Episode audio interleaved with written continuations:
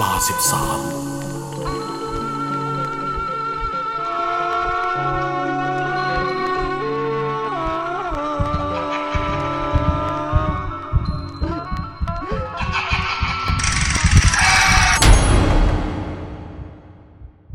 ตามมาจากงานศพ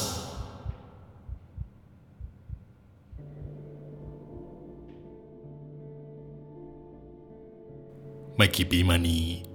ผมได้กลับมาเป็นเจ้านายตัวเองอีกครั้ง เพราะมันอิสระดีอ๋อผมลืมแนะนำตัวไปเลยนะครับ ผมชื่อเอก แต่ก่อนเข้าเรื่อง ต้องขอเท้าความให้ฟังก่อน วันนั้นผมพาภรรยาและลูกสาว ข้ามไปเที่ยวสระบุรี เราตั้งใจจะไปพักผ่อน แพลนที่ไว้เป็นเวลาสามวันสองคืน เพราะภรรยาลาพักร้อนได้พอดี เรามีกันสามคนพ่อแม่ลูก ตุกซึ่งเป็นภรรยา และน้องตาย ลูกสาวเพียงคนเดียว ซึ่งตอนนั้นน้องอยู่ในวัยเจ็ดขวบ วันแรกผมก็พาแวะกินซุกี้เจ้าหนึ่ง ซึ่งมีคนแนะนำมาเยอะ และต่อโดยการไปไหว้พระ ก่อนเข้าที่พัก ในวันที่สองของการพักผ่อนไม่มีอะไรผิดปกติ เราเที่ยวกันมีความสุข แต่พอหัวค่ำ ซึ่งเป็นช่วงที่น้องตายพลอยหลับไปแล้ว ผมกับตุก ได้ออกมานั่งตรงระเบียง ดื่มกันพอให้เราหลับสบาย พอเวลาราวๆสี่ทุ่มพี่หนงฝ่ายจัดซื้อซึ่งเป็นพี่ที่ทำงานเดียวกับตุก ก็โทรเข้ามาครับ ไปเที่ยวไหนกันแล้ว ไม่เห็นอัปเดตเลย พี่หนงแซวนำเสียงเรียบเฉย ที่เดิมเลยพี่ พี่หนงล่ะคะ พักร้อนไม่ได้ไปเที่ยวไหนหรอ พี่อยู่บ้านนี่แหละ อยู่คนเดียว นั่งดูซีรีส์ตามภาษาคนโสด นี่ก็เพิ่งกินข้าวเสร็จกะว่าจะโทรถามว่าเที่ยวสนุกไหม สักพักพี่หนุ่มก็ตัดเพ้อมาว่า จะวันไหนๆพี่ก็คงไม่ได้ไปเที่ยวหรอก ไม่ได้แพ้อะไรไว้ เพราะในหัวมีแต่ซีรีส์และก็เล่าให้ฟังว่า เมื่ออาทิตย์ก่อนฝันว่าพี่หมด พี่สาวที่เพิ่งเสียชีวิตไปมาเข้าฝันบอกว่า ใกล้ถึงเวลาที่จะได้ไปอยู่ด้วยกันแล้ว ซึ่งจังหวะนั้น จู่ๆสายก็ถูกตัดไป ตุกพยายามโทรกลับไป ก็ขึ้นว่าติดต่อไม่ได้ ลักษณะแบตน่าจะหมด เราก็รีบเข้านอน เพราะเริ่มง่วงมากแล้ว ซึ่งพอรุ่งเช้าที่ตุกตื่นขึ้นมา ก็ได้เล่าให้ผมฟังว่า ตุกฝันเห็นพี่หนงมาบอกให้ไปงานศพของพี่หนงด้วย ผมก็ปลอบตุกว่า อย่าคิดมากเพราะคงเป็นไปได้ยากเมื่อคืนเพิ่งคุยกับพี่นงไปเอง ตุกก็เริ่มแย้งว่า ตาขวาเธอกระตุกบ่อยทำให้ใจคอเริ่มไม่ดีแล้ว และในระหว่างที่กำลังขับรถกลับบ้าน ก็ปรากฏว่ามีสายหนึ่ง โทรมาแจ้งข่าวเศร้าว่าพี่หนงได้เสียชีวิตลงแล้ว เพราะอาหารติดหลอดลมตอนอยู่บ้านคนเดียว และคาดว่าน่าจะเสียได้สามวันแล้ว ตุกรู้สึกช็อกมากที่ได้รู้ว่าพี่นงไม่อยู่แล้ว ทั้งที่ตอนสี่ทุ่มของเมื่อคืน พี่นงยังโทรมาคุยด้วยอยู่เลย และตุกก็สะอึกสะอื้นมาตลอดทางเลยครับ หลังจากกลับ เราก็ได้ไปแวะซื้อชุดดำ ใส่ไปไว้อะไรพี่นงทันที พอไปถึงก็ช่วยงาน และก็อาบน้ำศพ จากนั้นตุกก็ได้เล่าเรื่องพี่นงโทรหา ให้เพื่อนที่ทำงานด้วยกันฟัง ซึ่งเขาก็บอกว่าพี่นงโทรมาเหมือนแกพูดลักษณะเดียวกันกับพี่สาวของแก บอกว่าเราจะได้ไปอยู่ด้วยกันแล้ว ทุกคนต่างอึงและขนลุกชัน คงเพราะจิตของแกแรงมาก อาจจะไม่รู้ว่าตัวเองตาย หรือคงอยากโทรมาบอกลาพอคุยกันจบ เราก็ไปนั่งฟังสวดอภิธรรมครับ เมื่อถึงตอนกลับบ้าน ในขณะที่กำลังขึ้นรถกลับ ผมเห็นว่าน้องตาย กวักมือเรียกใครไม่รู้ ได้ยินแค่ว่า ก็ได้ค่ะ หนูจะยอมให้ไปด้วยก็ได้ แล้วพอน้องเข้ามานั่งในรถ ตอนนั้นผมได้กลิ่นสบู่ยี่ห้อหนึ่ง ซึ่งมีกลิ่นเฉพาะของมัน ผมก็ปากเร็ว ทักออกไปว่า เดี๋ยวนี้ลูกสาวเรา เปลี่ยนมาใช้สบู่ยี่ห้อนี้แล้วหรอ และคราวนี้น้องตายก็นั่งหัวเราะชอบใจ น้องหัวเราะเหมือนไปทำอะไรผิดมา แล้วกำลังกบเกลื่อนอยู่ แต่สักพักน้องตาย ก็พูดขึ้นมาว่าพ่อได้กินด้วยเหรอคะโธ่ได้กินสิลูก แม่ตุกเปลี่ยนกินสบู่ใหม่เหรอทำไมพ่อเอกไม่เห็นรู้เลย สองพ่อลูกพูดอะไรกันนะแม่ไม่ได้เปลี่ยนมาใช้สบู่ยี่ห้อนี้สหน่อย เราเปลี่ยนเรื่องคุยกันดีกว่าไหม พอตุกพูดมาแบบนั้น ก็ทำให้ผมฉุกคิดได้ว่า ไม่ควรทักอะไรออกมาแบบนั้น แล้วยิงมางานเขาดำมันยิงไม่สมควรไปใหญ่ เราจึงเปลี่ยนเรื่องคุย แต่หลังจากนั้น ก็มีกลิ่นน้ำอบลอยตลบอบอวนอยู่ในรถตลอดทางเลยครับ ซึ่งผมก็คิดว่าพี่หนงคงจะตามมาด้วย ผมก็พูดในใจว่า ไปสู่สุคตินะครับพี่ และผมจะมันทำบุญไปให้จนกระทั่งขับรถกลับถึงบ้านกลิ่นน้ำอบก็เริ่มจางแต่ที่คราวนี้ ดันกลายมาเป็นกลิ่นเหม็นตุตุแทน เหม็นเหมือนซากอะไรตายจนรู้สึกเวียนหัว แต่น้องตายก็ดันทักขึ้นมาดื้อว่า พอได้กินเหม็นเน่าใหม่ ผมก็จุบๆบอกให้รีบเข้าบ้าน จากนั้นตุกกับลูกก็เข้าไปอาบน้ำด้วยกัน ส่วนผมก็ทำหน้าที่สำรวจประตูหน้าต่างทุกบานก่อนที่จะไปอาบน้ำแต่จังหวะนั้นบังเอิญได้ยินเสียงคนคุยกัน จับใจความประมาณนี้ครับ คุณคิดว่าเด็กจะรู้ไหม จะเห็นเราได้อีกหรือเปล่า เสียงของหญิงชรา พูดออกมาอย่างแผ่วเบา ในขณะที่ฝ่ายชายตอบกลับด้วยน้ำเสียงอมแอม ผมคิดว่าต้องเห็น หรือว่าเราจะลองถามนางหนูคนนั้นอีกทีดีไหม ผมไม่รู้ว่าเสียงใคร แต่มั่นใจว่าไม่ได้หูแวว ถ้าหูแวว ก็ไม่น่าจะฟังได้สับขนาดนี้ หรือเป็นไปได้ไหม ที่อาจจะมีพวกย่องเบาเข้ามาในบ้านคิดได้แบบนั้น ผมรีบตะโกนเรียกน้องตายถามว่าอาบน้ำเสร็จหรือยังเพื่อที่จะเช็คดูว่ามีอะไรเกิดขึ้นหรือเปล่า และผมก็ได้ยินเสียงตอบกลับมาว่าทำอะไรเสร็จแล้ว จากนั้นผมรีบวิ่งขึ้นไปสำรวจดูทุกซอกทุกมุมจนกระทั่งกำลังเดินมาถึงห้องนอน สายตาของผม ดันเรือไปเห็นหญิงชรากับชายชรา นั่งอยู่ที่ปลายเตียงห้องนอน ทั้งคู่หันมาจ้องหน้าผม จนผมพังงะแทบหงายหลัง ผมตกใจมาก นาทีนั้นใจของผม มันเหมือนหายไปเลยครับ และตัวทั้งตัวก็เริ่มชา แต่ผมห่วงลูก รีบตะโกนเข้าไปในห้องน้องตาย แม่ตุ๊กอยู่กับหนูไหม น้องตายหันมาหยิบ ในขณะที่มือของหญิงชรากำลังจะเอื้อมทำทีมาจะจับ อยู่กับพ่อ แม่จ๋าพ่อเอกถามหาน่ะ ผมเห็นก็รีบวิ่งเข้าไปขวางแล้วไม่นานร่างทั้งสองก็อันตรธานหายไปต่อหน้าต่อตาผมพูดไม่ออก ยืนนิ่งอึงรู้สึกสับสน แต่ผมเลือกที่จะไม่พูด เรื่องที่เจอให้ตุกฟัง เพราะรู้ว่าตุกต้องกลัวมากแน่ๆเช้าวันรุ่งขึ้นจำได้ดีว่าเป็นวันอาทิตย์ ผมตื่นขึ้นมาได้ยินเสียงน้องตาย ดังออกมาจากห้องเก็บของ เสียงเหมือนเหมือนน้องกำลังคุยอยู่กับใคร แต่พอเปิดเข้าไป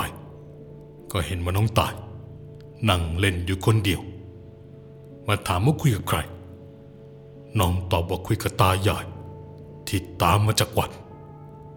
ท่านั้นแหละครับ ผมรีบคว้าตัวลูก วิ่งออกจากห้องเก็บของในทันที บอกพ่ออีกทีสิ เมื่อกี้หนูคุยอยู่กับใคร ตากับยายที่ขอมาบ้านไงคะ เขามาเล่นกับหนูกับพ่อ นอกจากนี้ น้องตายังบอกอีกว่า ถึงแม้แกสองคนจะดูใจดี แต่ดวงตาของตากับยายเลือกปนออกมานอกเบาดูน่ากลัว น้องตายเห็นแล้วไม่ชอบใจเลย แต่ตายายชอบบอกว่าใให้น้องจ้องตาแกบ่อยๆพอผมได้ยินแบบนั้น นอกจากจะกลัว ก็รู้สึกโมโห ที่รู้ว่าพวกเขามาคุกคามลูกสาวจนกระทั่งวันเผาศพของพี่หนุ่มผมตัดสินใจพาน้องตายไปฝากไว้กับแม่เพราะไม่อยากให้ไปงานศพด้วย กลัวจะมีอะไรตามกลับมาอีก สองวันต่อมา ช่วงเวลาประมาณห้าทุ่มเป็นช่วงที่ผมกำลังจะพลอยหลับไป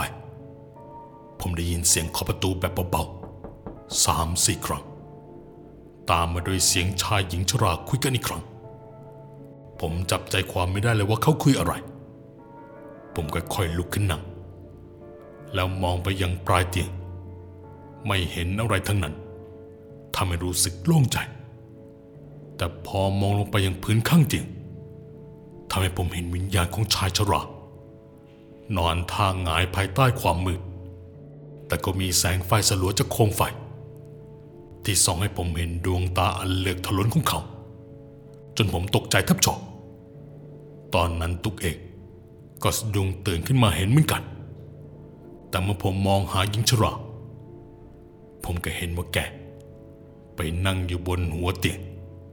คอยเอาเท้าทั้งสองข้างของแก ลูบแก้มลูกสาวของผม ที่นอนหลับป่วยไม่รู้เรื่อง ตอนนั้นผมโกรธมากรีบวิ่งไปเปิดไฟ แล้วตั้งใจจะเอาสร้อยพระมาคล้องคอยายแก่นั้นใส่เก็ดแต่บังเอิญว่าแกอันตรธานหายไปสิก่อนทำให้ผมแค่กำมัดแน่น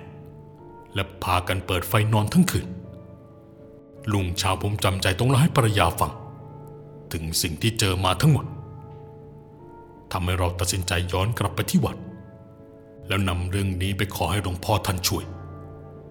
หลวงพ่อพูดมาคำเดียว ลูกสาวของโยมเอาอะไรกลับไปวันงานศพ รีบไปหาสิ่งนั้นให้เจอ แล้วก็เอามาให้อัตมา อัตมาจะจัดการ ระหว่างขับรถกลับเราก็คุยกันว่า หรือจะเป็นสบู่ที่ผมทักว่าได้กินตั้งแต่เข้ามาในรถผมกับตุก ก็ไปรอรับน้องตายกลับมาจากโรงเรียน และพยายามถามน้องอยังใจเย็นว่า น้องเอาอะไรกลับมาจากงานศพหรือเปล่า น้องตายรีบดึงมือเราไปยังห้องเก็บของ แล้วยกตะกร้าของเล่นออกมาให้ แล้วล้วงมือเข้าไปรึกสุดตะกร้าหยิบเอาของนั้นขึ้นมาทั้งหมดสองอย่าง อย่างแรกก็คือตามคาด เป็นสบู่ยี่ห้อหนึ่ง ซึ่งดูจากสภาพก็รู้ว่า ผ่านการใช้งานมาแล้วสองเลยคือวีเซเนียที่หาเอาเป็นสองท่อน และทั้งหมดมีสามอัน เรารีบหาถุงมาใส่ของนั้น แล้วชวนลูกสาวไปนั่งคุย เราถามพระว่าไปเอามาได้ยังไง เอามาจากตรงไหน น้องตายก็เล่าไปตามภาษาเด็กว่า หลังจากที่ลุงสับเปลืออาบน้ำให้พี่นงเสร็จ เขาก็เอาหวีเสเนียดมาหวีผมให้พี่นงพรมน้ำอบตาซึ่งตอนนั้นน้องตาบอกว่าพี่นงลืมตา แล้วยิ้มให้จากนั้นก็พูดออกมาว่า ต่อไปจะต้องเป็นเด็กดีนะลูก แล้วพี่นงก็หลับตาต่อ หลับไปยาวเลย ไม่ได้ปลุกเรียก ซึ่งเหตุการณ์นี้ไม่มีใครในงานที่รู้ เห็นว่าพี่นงเขาลืมตาแล้วพูดอะไรออกมานะครับ แต่น้องตายยืนยันว่าเห็นแบบนั้นจริง ๆ ผมมั่นใจร้อยเปอร์เซ็นต์ว่าลูกสาวไม่โกหก แล้วอีกอย่างน้องคงไม่รู้ว่า คนตายหรือวิญญาณนั้นแตกต่างกันยังไง พอฟังที่ลูกสาวเล่าต่อ ก็ได้ความว่าอย่างนี้ครับ หลังจากที่ลุงสับเปลือวีผมให้พี่นงเสร็จ แกก็หักวีออกไปสองท่อน ทิ้งลงถุงขยะใบเหล็ก แล้วมัดปากถุงไว้ น้องตายจับจ้องไปที่หวีนั้นตลอด จนเห็นว่าสับเปลือถือไปทิ้งข้างหลังศาลา น้องก็ใช้เวลาที่ทุกคนชุลมุน วิ่งไปเก็บเอามาใส่กระเป๋า รวมถึงสบู่ที่ลุงสับเปลือแกเอาไว้ล้างมือเวลาทำศพต่าง ๆ เสร็จ น้องตายได้กินก็เห็นว่าหอมดี ก็เลยลองล้างมือด้วยสบู่ก้อนนั้นต่อจากสับเปลือ แต่ด้วยความที่รู้สึกชอบในกลิ่นของมัน น้องก็เอาแอบใส่กระเป๋ากางเกงขึ้นรถมาด้วย นั่นเป็นสาเหตุที่ทำให้ผมได้กินสบู่นั้น จากนั้นผมก็ถามว่า หมู่นี้ทำไมหนูชอบพูดคนเดียวคำตอบของน้องทำเอาผมอึ้งเลยครับ หนูไม่ได้คุยคนเดียว คุยกับป้านง แต่ป้านงก็พาป้าหมดมาด้วยทุกครั้งเลยค่ะพามาเล่นกับหนู หนูไม่เหงาเลย ฮะ หนูว่ายังไงนะ ป้ามดคนไหนกัน ก็ป้าคนนั้นไงพอ คนที่เมื่อก่อน ชอบมาบ้านเราบ่อยๆ ป้าผมจริงๆชอบมากับป้านงไงครับผมถามซ้ำในขณะที่คำตอบของน้องตาย เล่นเอาผมกระตุกขนลุกไปหมด เรื่องพี่นงที่เพิ่งเสีย มาเล่นกับลูกผมก็แทบช็อกแล้ว แต่พี่มดก็มาด้วย เรื่องนี้ถ้าผมอึ้งอีกรอบ เพราะคนจิมดที่น้องตายเอ่ยถึง ก็คือพี่สาวของพี่นงที่เสียชีวิตไปแล้ว เมื่อสามเดือนก่อน ซึ่งมีช่วงหนึ่งสองคนนี้ มักจะมานั่งคุยชอบซื้อขนมอร่อยๆ มาฝากน้องตายอยู่ตลอด น้องตายแล้วว่ามาเกือบทุกวัน หลังจากกลับจากวัด แต่มาวันละแป๊บเดียว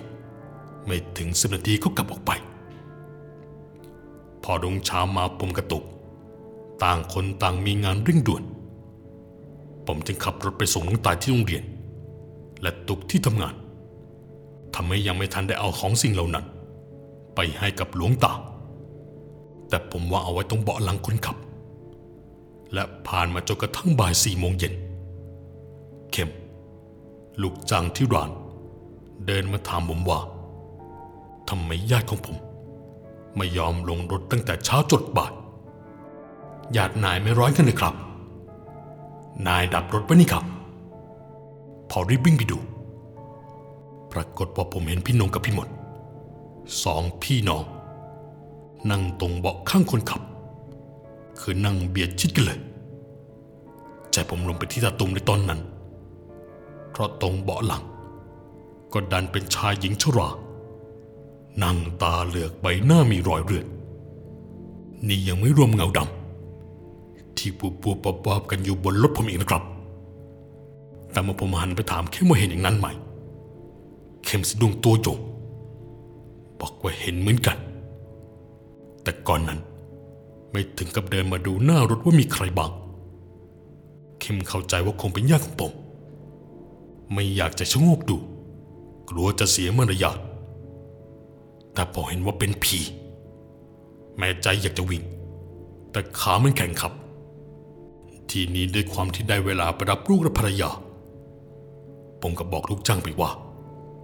ให้ช่วยขับรถไปนิมนต์หลวงพ่อที่วัดนี้มาหน่อย ส่วนผมจะได้จ้างรถแท็กซี่ไปรับลูกกับภรรยา ลูกจ้างก็ตบปากรับคำพอผมย้อนกลับมาที่ร้าน ก็ได้ให้พี่ตุ๊กกับน้องตาย เข้าไปหลบอยู่ในบ้าหลวงพ่อก็ทำพิธีรดน้ำมนต์ว่าคาถาไล่ผีกลับไปอย่างอยู่ที่ที่เคย ซึ่งหลวงพ่อบอกว่าผีทุกตนตามมาจากวัด มาจากวันงานศพในครั้งนั้น ตามมาจากวีที่ลูกสาวไปเก็บมา ซึ่งคงจะเป็นพี่หนงส่วนพี่หมด คงติดตามพี่นงมาด้วย เพราะด้วยจิตผูกพัน แต่วิญญาณตนอื่น ก็ตามมาจากวี และหลวงพ่อบอกว่าเป็นเพราะลูกสังโยม เป็นคนอนุญาตให้ตามกลับบ้านได้ เขาก็เลยเข้าบ้านได้ พอเสร็จพิธี หลวงพ่อบอกว่ายังโชคดี ที่วิญญาณไม่สามารถทำอันตรายครอบครัวเราได้พอวิญญาณนงกำหมดคอยขัดขวางเอาไว้คำพูดหลวงพ่อ ทำให้ผมรู้สึกขนลุกเกี่ยวไปหมด ทั้งยังนึกขอบคุณวิญญาณพี่นงกับพี่หมดด้วย ซึ่งคงกระตุก เราทำบุญให้พี่ทั้งสองตลอด หลังจากนั้นเป็นต้นมา เราก็ไม่เคยเจออีกเลยครับ ไม่ว่าจะเป็นใครก็ตาม และผมได้ไปตักเตือนลูกสาวเรื่องที่ไปหยิบช่วยของคนอื่นกลับมาบาดหรือแม้แต่การเอาของจากงานศพกลับมา อะไรผิด ผมก็สั่งสอนในแบบฉบับของผม เรื่องทั้งหมดก็มีเพียงเท่านี้หรอกครับ ขอบคุณที่รับเรื่องของผมไว้นะครับ และเรื่องนั้นทั้งหมด ก็จบลงเพียงเท่านี้